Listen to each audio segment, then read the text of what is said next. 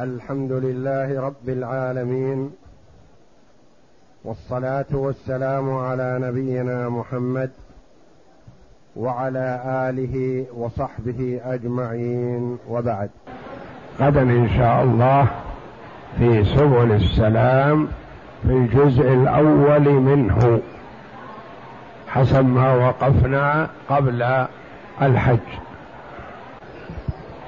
بسم الله الرحمن الرحيم. الحمد لله رب العالمين والصلاة والسلام على نبينا محمد وعلى آله وصحبه أجمعين. باب ميراث ذوي الأرحام. قال المؤلف رحمه الله تعالى باب ميراث ذوي الأرحام. قول المؤلف رحمه الله تعالى باب ميراث ذوي الأرحام. عرفنا أن المجمع على توريثهم هم أصحاب الفروض وأصحاب التعصيب والمختلف في ميراثهم هم ذو الأرحام وذو الأرحام بحسب إيرادهم قد يراد بهم كل قريب للإنسان يقال ذا رحم. الأم والبنت والأخت وغيرهن والأب والعم والخال وغيرهم. يطلق على كل ذي قريب. لكن ذو الأرحام في باب الفرائض خاصة من ليس بصاحب فرض ولا تعصيب. وهم مختلف في إرثهم. بعض العلماء رحمهم الله إذا لم يوجد صاحب فرض ولا تعصيب يصرف المال لبيت المال. وبعضهم يقول نعطيه القرابة من غير أصحاب الفرض والتعصيب على ما سيبين. وتقدم لنا أهل الفرض وتقدم لنا أهل التعصيب والآن في ميراث ذوي الأرحام. ليسوا من الفروض وليسوا من أهل التعصيب. نعم. وقد ذكرناهم ويرثون إذا لم يكن عصبة ولا ذو فرض. قول المؤلف رحمه الله وقد ذكرناهم يعني وعد بذكرهم في أول كتاب الفرائض من هذا الكتاب. أول كتاب الفرائض الفصل الأول والفصل الثاني منه قال والمختلف في توريثهم أحد عشر صنفا ولد البنات وولد الأخوات وبنات الإخوة وبنو الإخوة من الأم والعمات والعم من الأم والأخوال والخالات وأبو الأم وكل جدة أدلت بأب بين أمين أو بأب أعلى من الجد فهؤلاء ومن أدلى بهم يسمون ذوي الأرحام ويرثون عند عدم المجمع على توريثهم من هم المجمع على توريثهم أصحاب الفروض وأصحاب التعصيب. على ما سنذكره في بابه. قال هناك على ما سنذكره في بابه وقد ذكره هنا في باب ذوي الأرحام. فقد وفى رحمه الله بما وعد ببيانه. نعم. ويرثون. ويرثون إذا لم يكن عصبة ولا ذو فرض من أهل الرد. لقول الله تعالى وأولي الأرحام بعضهم أولى ببعض في كتاب الله وقد روي. عن وقد روي عن عمر أن رسول الله صلى الله عليه وسلم قال الخال وارث من لا وارث له قال الترمذي هذا حديث حسن وروى أبو عبيد بإسناده أن ثابت بن الدحداح, بن الدحداح مات ولم يخلف إلا ابنة أخ له. فقضى النبي صلى الله عليه وسلم بميراثه لابنة أخيه وقسنا سائرهم على هذين. يقول رحمه الله ويرثون إذا لم يكن عصبة ولا ذو فرض من أهل الرد. أما إذا لا يمنعهم من من أصحاب الفروض من ليس من أصحاب الرد. من هم أصحاب الفروض الذين لا يرد عليهم هم الزوج والزوجة. أصحاب فروض لا يرد عليهم. أما إذا وجد صاحب فرض يرد عليه فلا يرث ذوي الأرحام. إذا وجد عاصب فلا يرث ذوي الأرحام.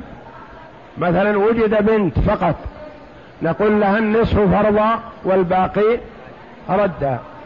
وجد أخ لأم نقول له السدس فرضا وله الباقي ردا. وجد أم فقط نقول لها الثلث فرضا ولها الباقي ردا.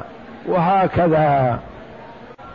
أما إذا لم يوجد صاحب فرض يرد عليه ولا صاحب تعصيب فيصرف المال لذوي الأرحام. لما؟ قال لقوله تعالى وأولو الأرحام بعضهم أولى ببعض في كتاب الله. يعني مات الميت ما وجد له إلا بنت أخ فهي ذات رحم. وهي أولى أن يصرف لها المال من بيت المال. وجد عمه فقط فهي أولى من أن يصرف لها بيت المال أولى من بيت المال وهكذا. وأولو الأرحام بعضهم أولى ببعض في كتاب الله.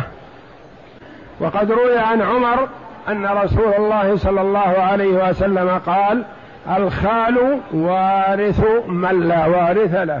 إذا لم يوجد صاحب ميراث فالخال حينئذ يرث. قال الترمذي حديث حسن. وروى أبو عبيد بإسناده أن ثابت بن الدحداح أحد الصحابة رضي الله عنهم مات ولم يخلف إلا ابنة أخ له يعني هو عمها. ما خلف ولا وجد له قريب إلا ابنة أخيه وابنة أخيه ليست صاحبة فرض ولا صاحبة تعصيب فصرف لها النبي صلى الله عليه وسلم المال لأنها من ذوي الأرحام. يقول وقسنا سائرهم على هذين على الخال وعلى بنت الأخ. نعم. فصل. وطريق توريثهم بالتنزيل أن ينزل, أن ينزل كل واحد منهم منزلة منزلة منزلة من يدلي به من من الوارث. وطريقة توريثهم بالتنزيل يعني ينزل كل واحد من ذوي الأرحام منزلة من أدلى به. بنت بنت من ذوي الأرحام. أدلت بمن؟ بالبنت. فتنزل كأنها بنت. بنت أخ. من ذوي الأرحام. لأن بنت الأخ ما ترث. لا فرض ولا تعصيب. فتنزل منزلة الأخ. عمة. تنزل منزلة الأب. خالة. تنزل منزلة الأم. أبو الأم. ينزل منزلة الأم. خال ينزل منزلة الأم. لأنه أدلى بالأم بنت عم تنزل منزلة العم. وهكذا. بنت بنت أخ. كذلك. بنت بنت بنت. ترفع حتى تكون أدلت بوارث وهي البنت. وهكذا. هذا معنى كلمة التنزيل يعني أن كل واحد من ذوي الأرحام ينزل منزلة من أدلى بالعمة بمن أدلت؟ بمن صارت قريبة. أدلت بالأب لأن أخت الأب فتنزل منزلة الأب. الخالة بمن أدلت؟ بالأم لأنها أخت الأم. الجدة غير الوارثة أدلت بالأم فتنزل منزلة الأم.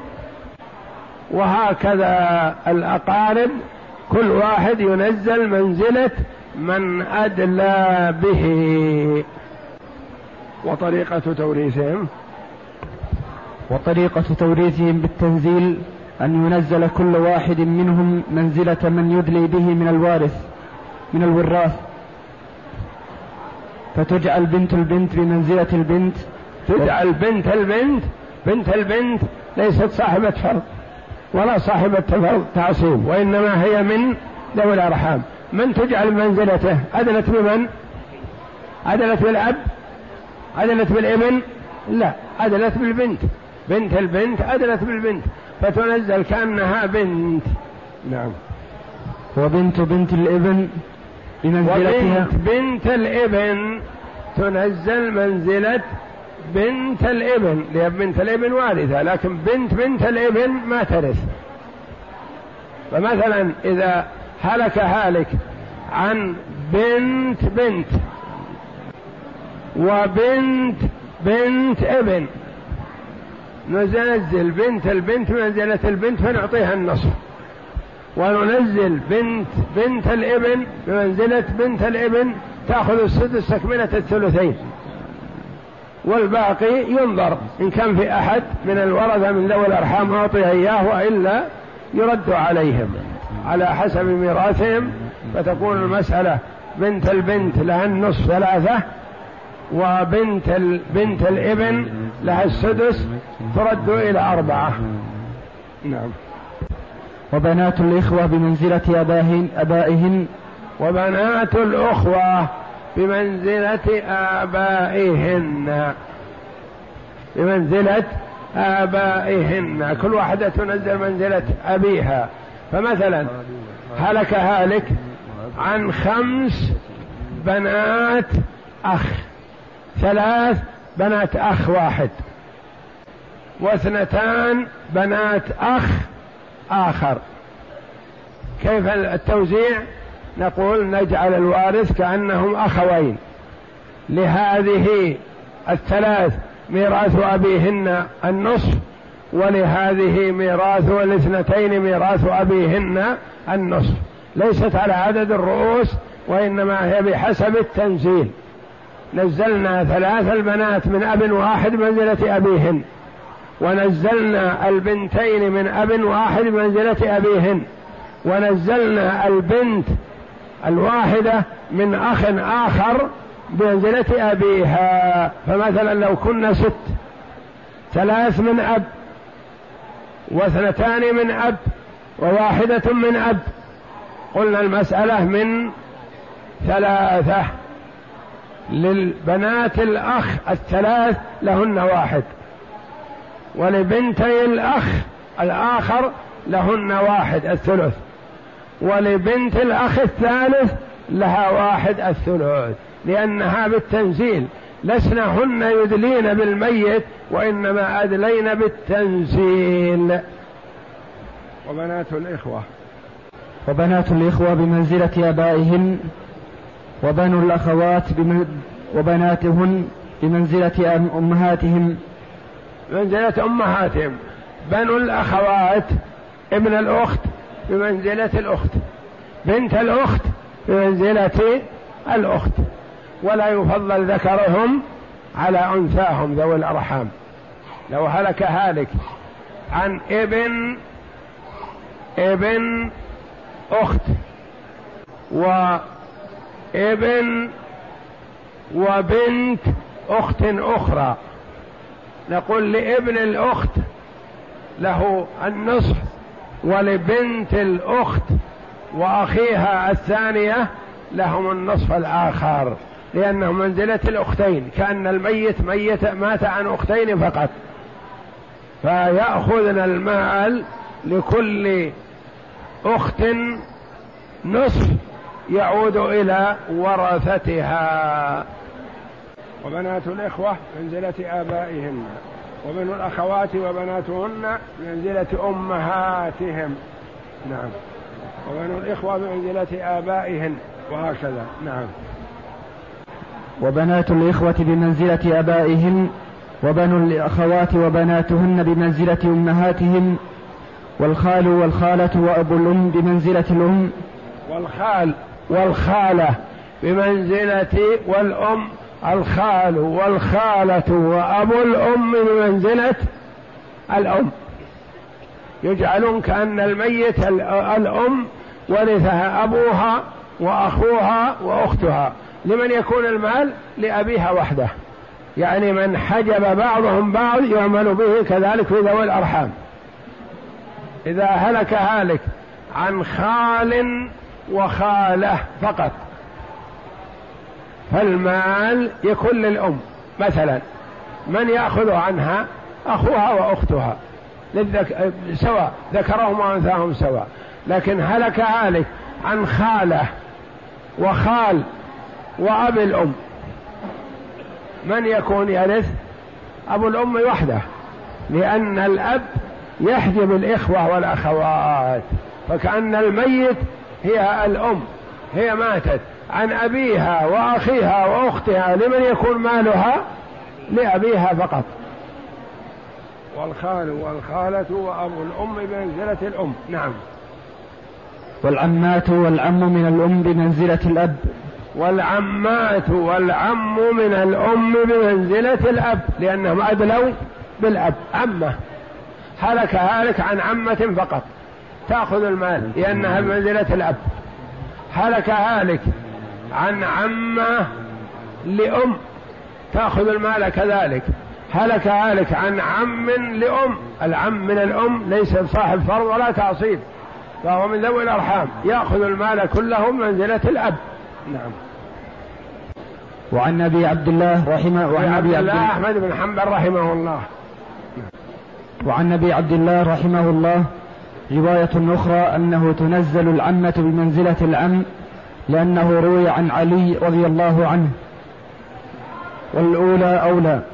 تنزل رواية أن العمات تنزل منزلة العم. وهذا رواية عن الإمام أحمد ويقول والصحيح الأول أن العمات ينزلن منزلة الأب لأنهن أدلين بالعم ولا أدلين بالأم أدلين بالأب. فهن أدلين وقرابتهن بسبب الأب فهن ينزلن منزلة الأب. نعم. والأولى أولى لما روى الإمام أحمد بإسناده عن الزهري أن رسول الله صلى الله عليه وسلم قال العمة بمنزلة الأب إذا لم يكن بينهما أب والخالة بمنزلة الأم إذا لم يكن بينهما أم. ولأن الأب أقوى جهة أقوى جهاتها. جهاتها فهي العمة. أدلت بالأب والأب أقوى من العم. فهي أدلت بالأب والأب أقوى من العم فتنزل بمنزلة الأب. نعم. ولأن الأب ولأن الأب أقوى. ولأن الأب أقوى جهاتها فنزلت منزلته. كما أن بنت الأخ تدلي بأبيها لا بأخيها. وبنت العم تدلي بأبيها دون أخيها. بنت الأخ تدلي بأخيها ولا تدلي بابن الأخ لأن ابن الأخ مثلها. وبنت العم تدلي بالعم وليست تدلي بابن العم. وهكذا. وإذا انفرد ذو الرحم ذا الرحم هذا سيأتي إن شاء الله. هلك هالك. عن خالة شقيقة وخالة لأب وخالة لأم. فكيف القسمة وإن كان هذا سيأتي. لكن من يعرف؟ هلك هالك عن ثلاث خالات. نقول المسألة من ستة. كأن هلكت الأم نفسها. الأم هلكت عن أخواتها. هلكت عن المسألة من ستة وترجع إلى خمسة. نقول هلك هالك عن ثلاث خالات متفرقات. نقول من ستة. للخالة الشقيقة النصف ثلاثة. وللخالة لأب السدس تكملة الثلثين واحد. وللخالة لأم السدس ردت إلى خمسة هلك هالك عن بنت بنت وبنت أخ. بنت بنت وبنت أخ. المسألة من اثنين لبنت البنت نزلناها منزلة البنت النصف واحد. ولبنت الأخ الباقي نزلناها منزلة أبيها. هلك هالك. عن بنت عم وبنت بنت. بنت بنت وبنت عم. مثلها المسألة من اثنين. لبنت البنت النصف واحد. ولبنت العم الباقي لأنها منزلة العم. هلك هالك عن عمة شقيقة وعمة لأب وعمة لأم مثل الخالات المتقدمة. المسألة من ستة وترد إلى خمسة. للعمة الشقيقة ثلاثة. وللعمة لأم السدس ولعمة لأب السدس عدت إلى خمسة. والله أعلم. وصلى الله وسلم وبارك على عبد ورسول نبينا محمد وعلى آله وصحبه أجمعين.